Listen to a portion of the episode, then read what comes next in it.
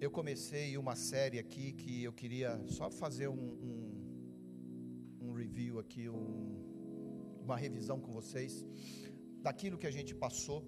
Eu falei sobre princípio e nós estamos falando sobre o princípio do primeiro.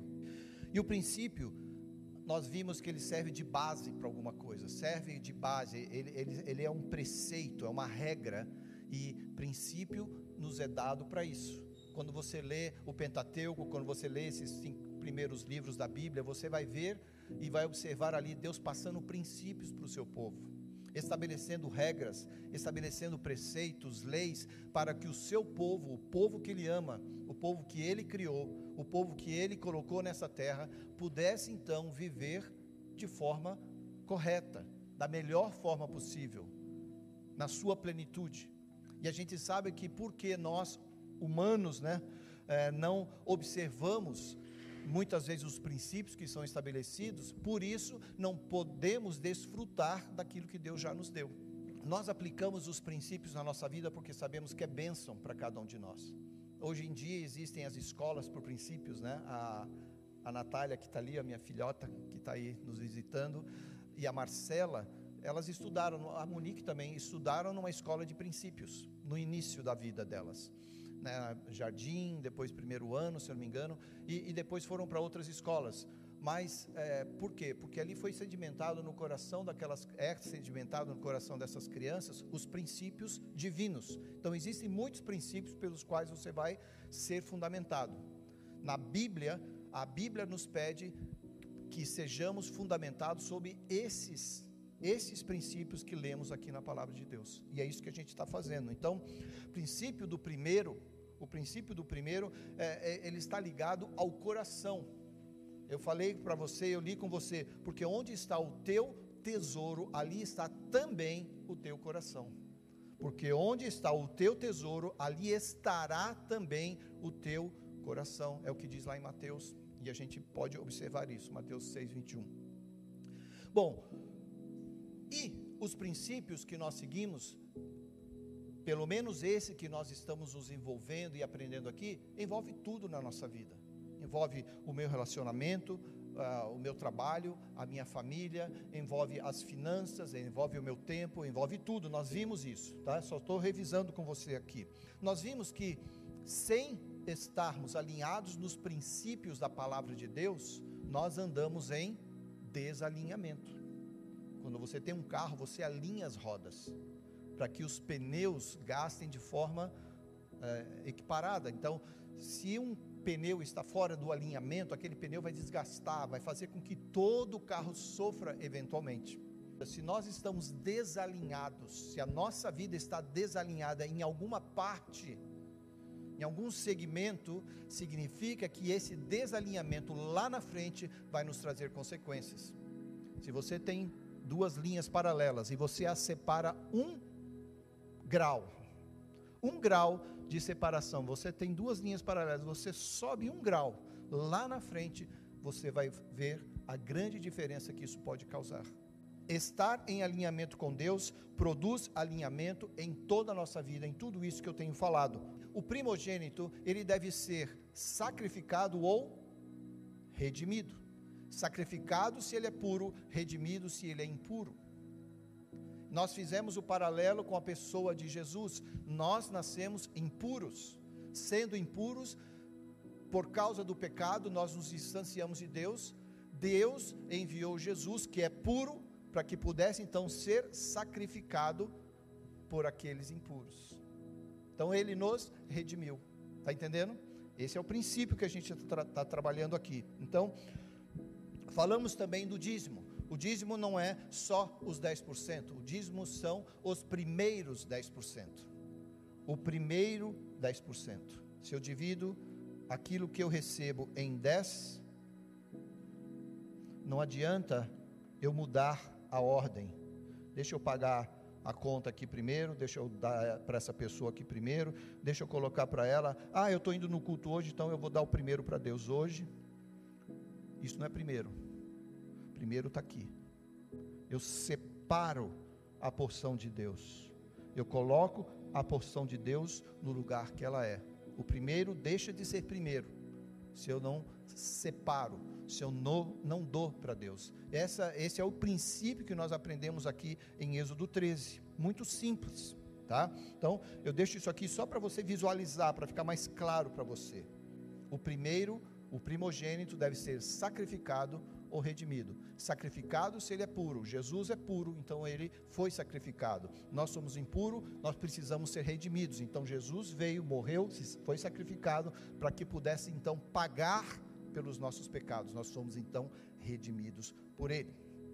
Hoje, na segunda parte, a gente vai ver primeiro sobre as primícias do Senhor. As primícias são do Senhor. Nós vamos ler isso e eu vou estabelecer isso na palavra de Deus também. Quem é, quem é a primeira porção de Deus para a humanidade? Nós vamos ver isso também. Você conhece um pouco disso e eu vou então fundamentar, como a Ju falou, para você que já conhece, nós vamos é, é, é, firmar isso no seu coração, no seu espírito. Para você que não conhece, eu espero que você consiga compreender comigo hoje. Nós vamos também ver os tipos de ofertas que entregamos.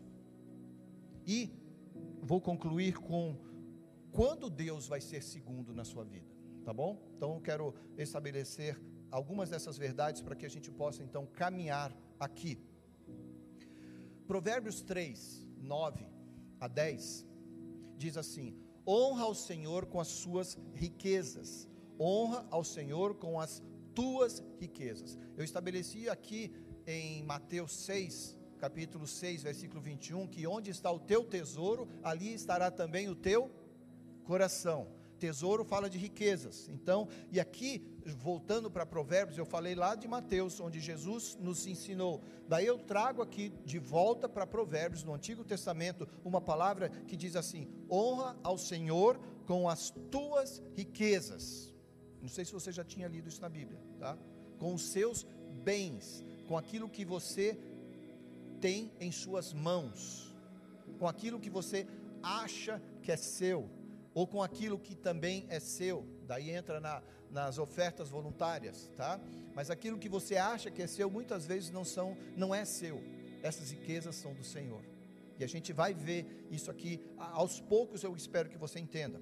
Então o versículo diz assim: honra ao Senhor com as tuas riquezas e com a melhor parte de tudo que produzir, primícias de toda a sua renda. Eu gosto de ler alguns capítulos antes, alguns capítulos depois, para entrar no contexto, na história daquilo que Deus está falando para a gente. Aprenda assim na Bíblia, tá, gente?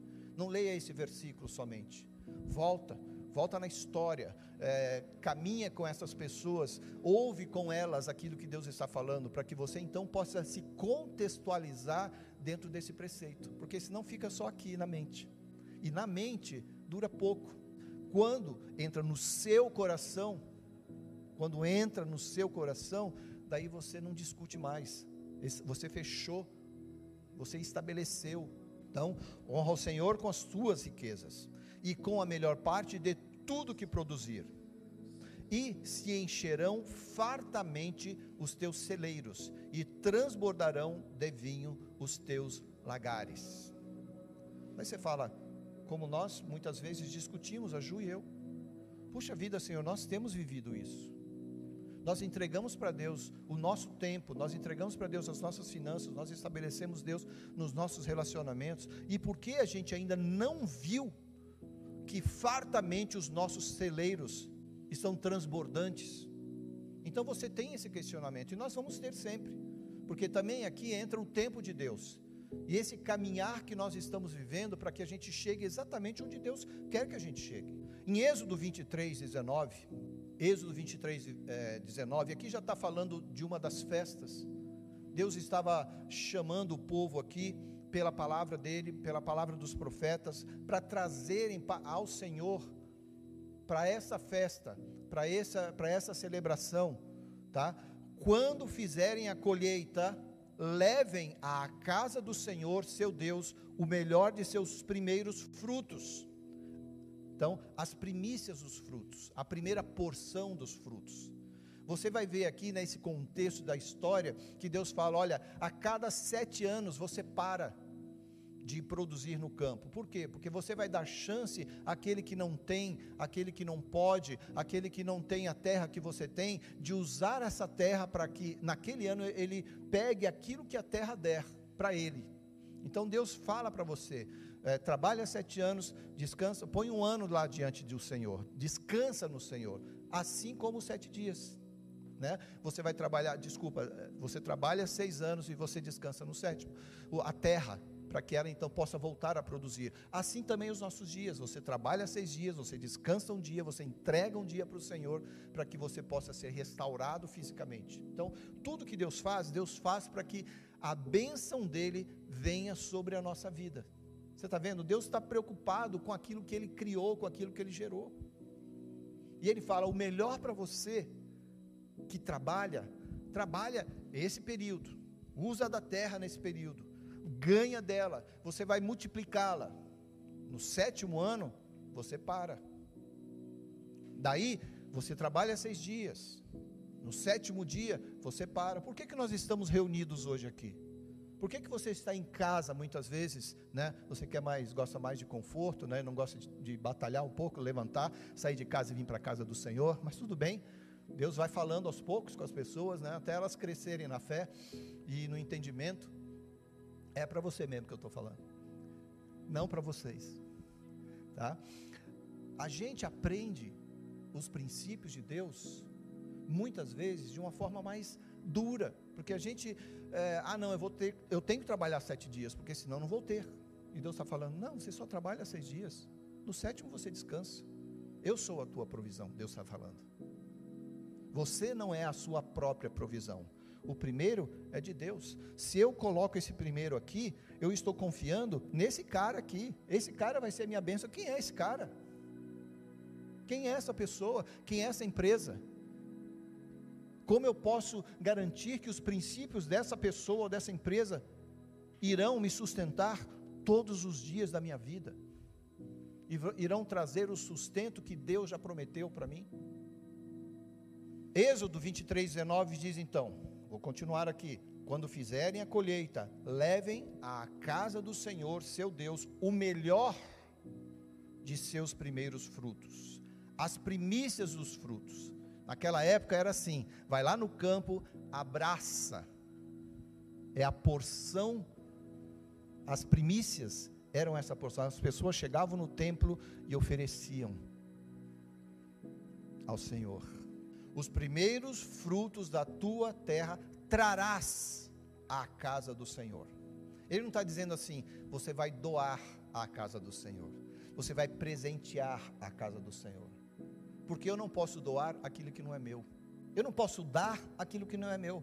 Gabriel, se você tivesse segurando esse equipamento aqui, eu posso até deixar você usar, mas você ia sentir no coração de doar para aquela pessoa, o que, você ia fazer? Você ia sentir, não é meu, eu não posso doar. O máximo que eu posso fazer é perguntar, pastor, eu senti no coração, eu fiquei quebrantado aqui, eu tenho que entregar esse iPad para aquela pessoa. Eu posso concordar ou negar. Nesse momento eu estou negando. Mas é verdade, não é? Eu não posso dar aquilo que não é meu. E as minhas riquezas, por isso que eu falei aquilo que eu acho que é meu, aquilo que vem para o meu tesouro,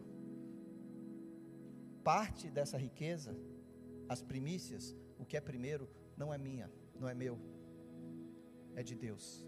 Então eu não dou o dízimo, eu não dou as primícias, eu trago à casa do Senhor, tá? Esse é o contexto dessa palavra. Do Senhor teu Deus. Então veja bem, veja que vem para a casa de Deus, no lugar onde você é alimentado e nutrido pela palavra do Senhor. Esse ciclo, então, ele é gerado. Veja o que o Senhor usa aqui, mais uma vez eu falo, este verbo trazer, ele não utiliza a palavra doar. E ele quer nos mostrar aqui mais uma vez, que eu não posso dar aquilo que não me pertence. Então você traz de volta, leva de volta, de volta para quem é digno. Você lembra quando Jesus, que Jesus foi o primogênito entre muitos irmãos? Um outro nome que a Bíblia dá lá no Novo Testamento para Jesus é primícias. Jesus é a primícia do Senhor. Lá em Romanos 8, 29, eu separei aqui para ler com você. Porquanto aos que de antemão conheceu, também os predestinou para serem conformes à imagem do Filho. Isso aqui é importantíssimo que você entenda. Eu e você somos conforme à imagem do Filho. Nós somos co-herdeiros com Cristo, tá? Daí pensa assim: a fim de que ele seja primogênito entre muitos irmãos. Então, essa primogenitura que Jesus honrou, Jesus aprendeu pela obediência. Se nós somos, por quanto aos que de antemão conheceu, também os predestinou para serem conformes à imagem de seu filho, a fim de que ele seja primogênito, primogênito entre muitos irmãos, nós também vamos aprender pela obediência. Nós também temos que observar, caminhar como Jesus caminhou. Lá em 1 João, capítulo 2, diz que nós temos que andar como Jesus andou. E esta é a bênção que nós não podemos deixar escapar da nossa vida. Eu quero ver com você aqui abaixo o, o contexto da verdadeira riqueza, da, da prosperidade. Eu não gosto, uh, dentro da, da, das igrejas, esse, essa palavra prosperidade riqueza, muitas vezes ela foi colocada de forma é, fútil. Tá? Mas eu quero mostrar e caminhar com você aqui na, na prosperidade que realmente vem de Deus, pelo reino de Deus a nós.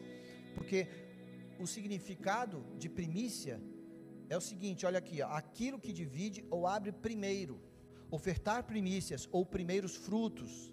Segundo entendimento, outro entendimento, aliás, tirar os primeiros frutos da produção da terra que era oferecida a Deus. A primeira porção da massa de farinha, da farinha, da qual os pães sagrados eram para ser preparados. Daí o uso do termo para pessoas consagradas a Deus para sempre.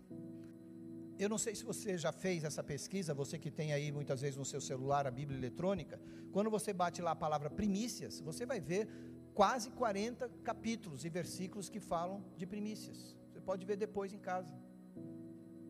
Por quê? Isso é importante, a palavra de Deus. Eu vou trazer aqui só mais dois, eu já trouxe alguns para vocês. Segundo Crônicas 31, 5. Quando os israelitas souberam dessa exigência, responderam generosamente e trouxeram a primeira porção. Olha só, a exigência das festas que estavam acontecendo, a exigência de suprir a casa do Senhor com aquilo que precisava para aquele momento, naquela festa. E trouxeram a primeira porção, outras, outras traduções vão dizer, as primícias de seus cereais, do vinho novo, do azeite, do mel e de tudo que os campos produziam. Trouxeram uma grande quantidade, vírgula, o dízimo de tudo que haviam produzido. Eu estou falando de uma nação, eu não estou falando de um grupinho. Eu não estou falando de é, aquela igreja ali, eu não estou falando daquela pessoa, daquela família, eu estou falando de doze tribos de uma nação. As doze tribos que obedeciam ao Senhor. Daí você pergunta, por que Israel é próspero até os dias de hoje? Daí você pergunta por que é, os judeus que eu conheço são abençoados e, e, e há uma, uma unção sobre a vida deles para que eles tenham, tenham uma vida farta. Nós vemos de todos os tipos, de todos os é, entendimentos. Eu não estou falando aqui de pessoas consagradas e, e santificadas a Deus. Eu estou falando de uma nação por completo, tá? Por que isso? Aqui está dizendo, quando os israelitas souberam dessa exigência a palavra de Deus para nós não é uma palavra qualquer. A palavra de Deus para mim, pelo menos, e eu espero que para você também seja assim. Se ainda não é, peça a Deus para te mostrar. Porque ela é ordenança, ela é exigência. Tá bom? Eu não estou aqui para forçar você a nada. Eu estou aqui para instruir você como de nós é exigido fazer isso, como pastores, como ministros do Evangelho. Quando os israelitas souberam dessa exigência, responderam generosamente e trouxeram a primeira porção, as primícias de seus cereais. Daí, lá em Apocalipse 14, 4 e 5 diz assim: São esses os que se macularam com mulheres, porque são castos, são esses os seguidores do Cordeiro por onde quer que vá, são os que foram, e aqui eu só estou falando da separação, porque Deus chama a atenção, e aqui ele está falando de 144 mil, é outro contexto de história, mas nós não vamos parar aqui para desenvolver esse assunto. Quando a gente caminha no princípio do primeiro, a gente entende que Jesus é esta primeira porção que Deus deu para a humanidade. Quem é a primeira porção de Deus para a humanidade? Jesus Cristo. Deus foi o primeiro que nos deu esse exemplo de primogenitura. O meu filho eu dou para o mundo, porque eu amo o mundo e eu espero que o mundo seja salvo. Talvez você já tenha lido o versículo João 3,16, porque Deus amou o mundo de tal maneira que deu o seu Filho unigênito, unigênito, que se tornou o primogênito, para que todo aquele que crer nesse Jesus que Deus deu, nesse Jesus que Deus deu, o exemplo, eu estou dizendo para você como você deve fazer, e eu faço primeiro, nos deu Jesus, para que todo aquele que nele crer não morra, não padeça, não pereça, mas tenha vida eterna. Gente, a palavra de Deus ela vai fazendo assim, ó. Ela vai fazendo assim. Ela vai se entranhando é, uma a outra no entendimento e vai trazendo clareza para todos nós. Não sei se você já refletiu sobre isso, mas Jesus é o dízimo de Deus. Jesus é a entrega de Deus. Aqui está o princípio, antes de tudo, aplicado para todos nós, aplicado por Deus. Isso é maravilhoso. Então, quando você entrega o seu dízimo, é, em outras palavras, você não espera ver o que você vai fazer com os outros nove. Quando a ovelha nasce, você não espera nascer três, quatro ovelhas para você descobrir qual é a ovelha mais bonitinha. Eu quero entregar para Deus a mais bonita, aquela mais gordinha, aquela com, com a pelugem, né, com pelo perfeito. A... Gente, não. Deus não está interessado na qualidade da lã da sua ovelha. Ele quer saber se ela é a primeira. Porque onde está o teu tesouro, ali estará também o teu coração. A terra prometida que o povo de Israel quis conquistar, porque sabia da história e sabia que Deus tinha separado para ela. Daí você canta, vem com Josué lutar em Jericó, né? Lutar em Jericó e as muralhas ruirão, não é isso? Eu cantava desde criança. Daí, você acha que a terra prometida é Jericó? Porque foi a primeira. Não. Jericó foi a primeira cidade a ser conquistada, mas a terra prometida é toda Israel. Às vezes nós deixamos de valorizar o que é primeiro, mas nós não entendemos que Deus quer que a gente sacrifique o primeiro para que todo o resto seja abençoado. Esse é o entendimento. Vocês vão entrar nesta primeira cidade, Jericó. Vocês vão pegar os despojos e vocês vão oferecer, porque é a primeira cidade vocês vão trazer para a casa do Senhor. Acã resolveu não atender esse pedido, resolveu guardar para si, para ele mesmo. Então, da mesma forma que Acã fez isso, e depois toda a sua família sofreu porque ele roubou a glória do Senhor. Nós já vimos isso no domingo passado, tá? Ele, ele achava que aquilo era tudo para ele. Da mesma forma, eu quero que você entenda que a sua salvação é o princípio, é, é o começo de uma história para toda a sua eternidade. É o começo de uma história para toda a eternidade. Então a sua bênção não é só a salvação, já é grande salvação. Ah, desculpa, já é grande bênção mas é apenas o início. Salvação é o primeiro passo, é a primeira cidade. Salvação é aquele passo que eu dou para descobrir a vitória que eu conquistei e que alguém conquistou por mim e agora então ele me entrega. Essa é é a beleza, é a graça da salvação que Deus nos dá. E você então se entrega para então desfrutar de todo o seu relacionamento, de tudo aquilo que Deus tem preparado para você, não só para a salvação, mas para toda a eternidade. Você sacrifica o primeiro para você receber as bênçãos e as multiplicações de tudo, de todo o resto. Essa é a bênção da palavra de Deus. Então escuta aqui: Deus não esperou que você se consertasse. Olha, eu quero apresentar para você a salvação do Senhor, mas primeiro você tem que ficar bem aí. Você vai ter que resolver o seu problema com o seu inquilino, você vai ter que resolver o seu problema com o seu patrão, você vai precisar se santificar primeiro, que assim não dá. Assim, eu não posso entregar essa salvação para você. É assim? É isso que Cristo nos prometeu? Não, não. Ele nos deu a salvação. Ele não esperou que eu e você é, nos consertássemos para então receber o que Deus tem para nós, para que Ele pudesse entregar o seu Filho e então nos redimir. Não, Ele fez isso primeiro. Deus deu Jesus. Deus entregou Jesus. Deus ofereceu Jesus enquanto nós estávamos ainda rindo dele, amaldiçoando nele, falando palavra torpe, cuspindo nele, negando. Vocês estão me entendendo? Eu estou falando da humanidade, não estou falando de você, mas também estou falando um pouco de você e um pouco de mim. Antes que eu pudesse receber tudo isso, antes de eu pensar que eu pudesse honrá-lo de alguma forma, Jesus me deu a salvação. Fala assim: pega, ela é tua. Agora caminha comigo e eu vou te levar para um próximo estágio. Então, nós ainda éramos pecadores, nós ainda estávamos perdidos, e Ele se entregou aos pés por nós, lá na cruz, nos pés da cruz. Este é o princípio que a gente tem que viver, aprender, tá bom? Então, primeira cria, primogênito, primícias, que são os primeiros frutos. Alguém aqui já teve aquele questionamento: por que Deus aceitou a oferta de Abel e não recebeu a oferta de Caim? Você se lembra lá em Gênesis? Deus criou Adão e Eva, seus filhos, Abel, Caim. Deus um dia chamou para que eles trouxessem uma oferta e apresentassem para Deus. Eu sei que por muitos anos eu também questionava essa passagem, não tinha um entendimento claro. Cada vez mais eu busco é, me fortalecer nesse entendimento. Quando o Senhor me mostrou esse princípio do primeiro aqui nessa palavra, ficou mais fácil.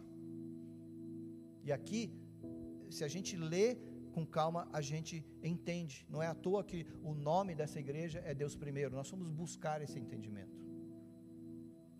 Já falei para vocês, a Ju e eu, nós estamos lendo um livro, quando Deus é primeiro. A gente olhou um para o outro e falou: a gente tem o nome da igreja. Deus nos deu o nome da igreja. E a gente tem buscado viver sobre esses princípios. Então, uma das maiores lutas que nós temos como pastores, todos os pastores aqui, os líderes dessa igreja, é, as pessoas que caminham de uma forma mais aprofundada, a, nossa maior luta é manter essa conscientização, essa mentalidade, e eu estou falando aqui também no intelecto, não só no coração, mas a mentalidade de que Deus é primeiro na nossa vida. Isaías 44, 6 é um dos versículos chaves que, que eu fui buscar Lá no Antigo Testamento, nós temos é, buscar primeiro o reino de Deus, né, e a sua justiça, e todas as coisas serão acrescentadas, mas lá em Isaías 44, 6 fala que Deus é primeiro. Então, a maior luta nossa é fazer com que você caminhe nisso. Não só entenda aqui, e é importante entender aqui, como eu falei, mas que você viva. Porque onde está o teu tesouro, aí estará também o teu coração. Onde está o teu coração? Onde está o teu tesouro? Aquilo que você, onde está o teu tesouro, é onde o teu coração está atado, preso, firmado, segurado. Está me entendendo? Onde está o teu coração, você precisa ter essa consciência. Porque aqui nós usamos as proteções faciais, mas muita gente usa máscara. Porque não quer que realmente pareça o que está mostrando o coração. Só que Deus sabe, porque Deus conhece tudo. Então, uma das maiores lutas que a gente tem é isso, tá? Assim como o atleta tem de manter a sua forma, assim como o médico tem de manter uh, o seu entendimento da, da, das complicações e de como trazer a cura, todos, cada pessoa na sua especialidade. Você, na sua especialidade como filho de Deus, tem que buscar isso, tá? Que Deus seja mantido em pauta no seu coração como essência no seu coração, para que você desfrute isso todos os dias. Amém? Bom, Gênesis 4, 3 e 5. Aconteceu que no fim de uns tempos, trouxe Caim do fruto da terra. Olha só, preste atenção nas palavras. Trouxe Caim do fruto da terra uma oferta ao Senhor. Ele nunca falou, a Bíblia não está dizendo, que ele trouxe primícias ou primeiros frutos. A, a Bíblia está dizendo que ele trouxe uma oferta. Ah, deixa eu pegar essa aqui. Ah, não, essa aqui está bom. Ah, deixa eu, essa aqui está mais bonitinha. Eu desenhei melhor oito, né? Acho que eu vou levar essa para Deus. Ele vai gostar. Olha só, ele vai gostar dessa aqui. Trouxe uma oferta. Abel, por sua vez, trouxe das primícias do seu rebanho e da gordura deste. Agradou-se. Outras versões diz: o Senhor respeitou, tá? Mas aqui essa versão diz assim: Agradou-se o Senhor de Abel e de sua oferta, ao passo que de Caim e de sua oferta não se agradou. Em outras palavras, Deus não respeitou a oferta de Caim. Aqui fica bem claro o princípio de Deus. Você pode perguntar, mas sendo Deus, ele não poderia receber aquela oferta? Deus é Deus. Deus pode fazer o que ele quiser. Gente, tem explicação teológica para tudo isso que eu estou falando, tá? Não é que ele não iria é, que ele não iria receber. Deus não podia receber. Você tem que entender isso. Deus é princípio. Deus não vive em princípio, Deus é o princípio. Nós vivemos por princípios, mas Deus é o princípio. Deus é o primeiro. Deus é quem estabelece a base a partir daí. Dá para você entender? Tá? Daí, é, eu preciso explicar algumas coisas aqui. Talvez você ainda não compreenda alguns conceitos básicos da palavra de Deus, para você, eh, já que você não está entendendo, talvez, exatamente o que eu estou te mostrando aqui. E a gente já teve nessa posição, eu já tive nessa posição várias vezes, tá? Como você pode dizer que Deus não podia receber? Você está tá me perguntando aí. Alguém está perguntando. Você está me dizendo que Deus não pode fazer algo? Alguém está fazendo essa pergunta. Deus é Deus. Ele pode fazer o que Ele quiser. Eu lancei essas perguntas aqui porque eu já tinha ouvido quando eu estava estudando que você ia fazer. Não, não. E aqui está a resposta. Eu vou trazer algumas respostas para você. Deus nunca vai agir fora do caráter dele. Deus nunca irá agir fora do seu caráter. Respeite essa verdade. Assimile essa verdade, tá? Independentemente de quem você é. Por quê? Eu vou colocar aqui alguns exemplos. Um deles, Deus nunca pode mentir. Como Deus nunca pode mentir? Porque Ele é a verdade. Deus não fala a verdade, Ele é a verdade. Eu falo a verdade, mas eu posso mentir, porque eu sou falho.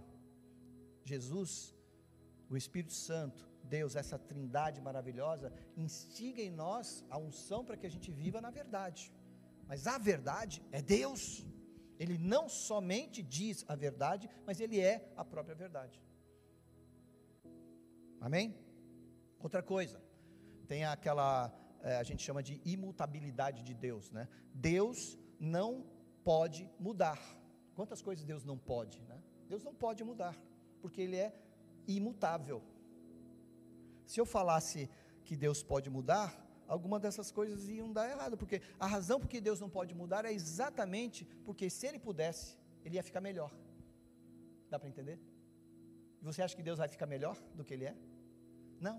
A imutabilidade de Deus diz que ele é a verdade, e a imutabilidade de Deus diz que ele é, é do jeito que ele é, ponto final, ele não precisa mudar. Perdão por desapontar. Tal, talvez, né? Talvez tenha alguém aqui que seja melhor do que você, porque essa pessoa pode mudar. Mas Deus não vai mudar. Ele não vai mudar para você. Ele não muda para mim. Ele é Deus. Ponto final. Amém? E eu vou falar algo aqui que não é a primeira vez que eu falo isso, e às vezes as pessoas já, sabe quando você leva aquele susto? Deus não pode pensar do jeito que você pensa. Tá bom? Não pensa do jeito que você pensa. Então, a teologia chama isso de onisciência de Deus. Quando você vai pensar, Deus já, Deus já é. Deus conhece tudo. Ele não precisa pensar para ser melhor ou fazer diferente. Essa é a diferença aqui. Eu, para fazer diferente ou fazer melhor, preciso refletir, eu preciso meditar, preciso orar, preciso buscar, preciso ler, me fundamentar para fazer melhor, não é verdade? Você não, mas eu preciso. Deus não precisa. Enquanto dizemos que Deus é onisciente, dizemos que Deus é todo o conhecimento, tá bom? Por quê? Porque Ele conhece tudo ao mesmo tempo. Tudo ao mesmo tempo, tá bom? Se você começa a parar para pensar nesse negócio, você fica meio louco, né? Você começa a, a girar uns parafusos que não girava antes, mas é bom, eu estou fazendo isso para te provocar. Deus sabe de tudo ao mesmo tempo. Difícil às vezes a gente permitir que essa ficha caia, tá? Deus não pensa como a gente pensa. Então, Deus não está tentando descobrir nada. Descansa. Deus não está tentando descobrir sobre você. Descansou? Deus não precisa tentar descobrir sobre você, Ele sabe sobre você. Ele conhece você profundamente. Esse é o Deus, o Deus primeiro, o princípio de Deus nos mostra isso. Deus nunca precisou dizer: caramba, acabei de pensar em algo aqui. Você já imaginou Deus falando isso? Acabei de ter uma ideia boa. Deus não precisa disso, gente. Não precisa disso. Tem uma passagem aqui que vai, vai te trazer um entendimento claro. Isaías 55, 8 e 9 diz assim: Pois os meus pensamentos, Deus falando, tá? Através do profeta. Pois os meus pensamentos não são os pensamentos de vocês, nem os seus caminhos são os meus caminhos, declara o Senhor. Assim como os céus são mais altos do que a terra, também os meus caminhos são mais altos do que os seus caminhos, e os meus pensamentos mais altos do que os seus pensamentos. Então, tem coisas que Deus não pode fazer, Ele não pode mudar porque Ele já é perfeito. Amém? Glória a Deus, você está servindo ao Deus certo, tá? Você não está servindo a, a um Deus de madeira, você não está servindo a um Deus que fica balançando no seu pescoço, você não está servindo a um Deus que você tem que ir lá para ver é, a imagem dele, você não está servindo a esse tipo de Deus, você serve ao Deus único e verdadeiro, o Deus que é imutável, o Deus que é onisciente, o Deus que é onipotente, o Deus que é onipresente. Esse é o Deus que a gente serve, tá? Ele é maior do que todos. Ele é antes de tudo. Ele é antes de tudo e ele está acima de tudo. Porque ele é primeiro de tudo. Esse é o Deus que eu creio. Esse é o Deus que eu creio e espero que você creia também. Então, nós pastores falamos para você: ponha Deus em primeiro na sua vida. Estabeleça Deus em primeiro na sua vida. Alinhe-se dentro desse entendimento que a Bíblia traz para nós. Eu quero que você ponha Deus primeiro na sua vida para quê? para que você tenha uma vida estável, alinhada, firmada, fundamentada no Deus que é primeiro que está acima de todos nós. Isso é bênção, gente. Você não veio para essa terra para reposicionar uh, o cosmos. Você não veio para essa terra para resolver todos os problemas da terra. Jesus já veio para isso. Ele só espera que eu e você contribuamos com o reino de Deus para que isso seja de uma forma mais rápida, porque a igreja do Senhor está aqui para isso. Eu e você, tá? Então Deus nunca poderá ser segundo. Quando Abel, Abel trouxe o primeiro da sua oferta, naquele momento que aconteceu, Deus o recebeu. Acontece que para Abel, para Caim, ele falou: Eu não posso aceitar isso. Deus não aceita o egoísmo humano.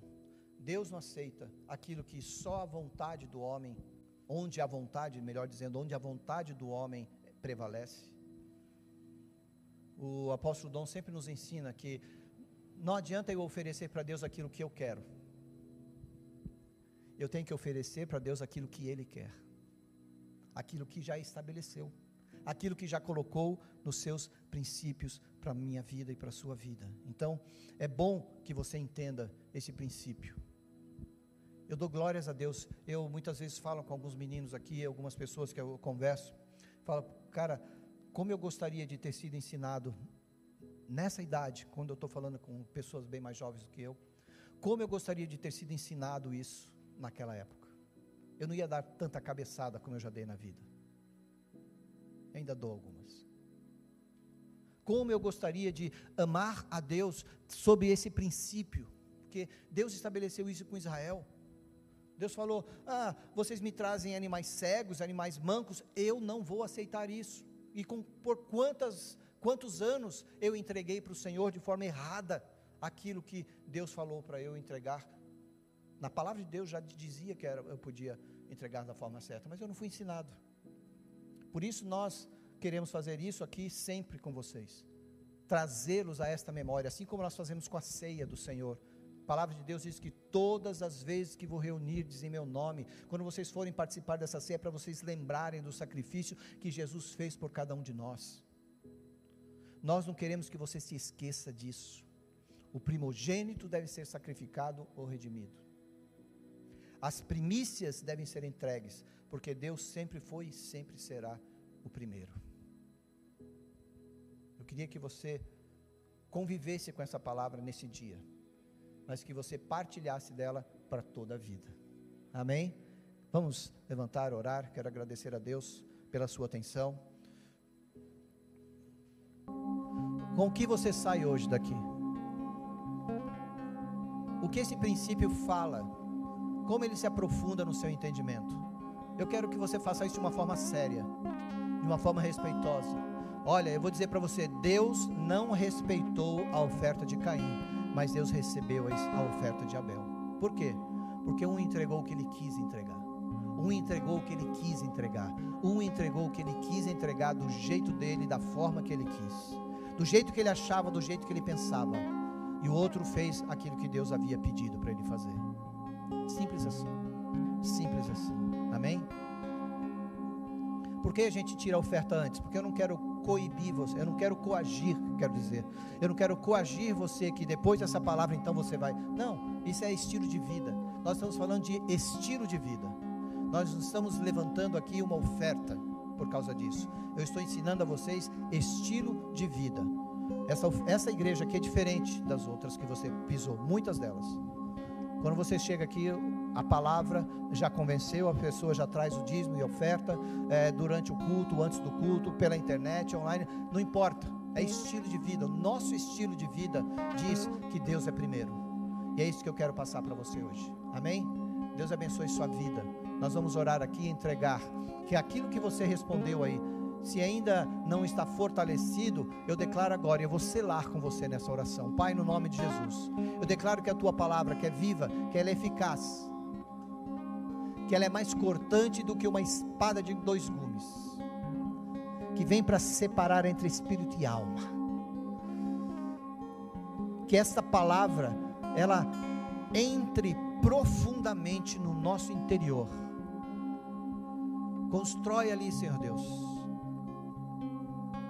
Assim como lá no Salmo 139 o Senhor fala que nós fomos entranhados, enraizados. O Senhor nos conheceu profundamente, desde o ventre. O Senhor soprou vida.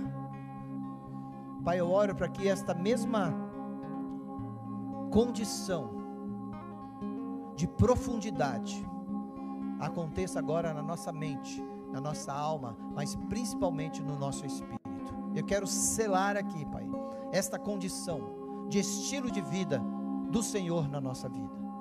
Do estilo de vida do Senhor na nossa vida. O estilo de vida do Senhor na nossa vida. Venha o teu reino, seja feita a tua vontade, assim na terra como já é estabelecido no céu, como Deus já é primeiro no céu, como Deus já é que seja aqui também em nós, nossa igreja, na cidade que nós representamos, no país que nós habitamos. No nome de Jesus. Amém.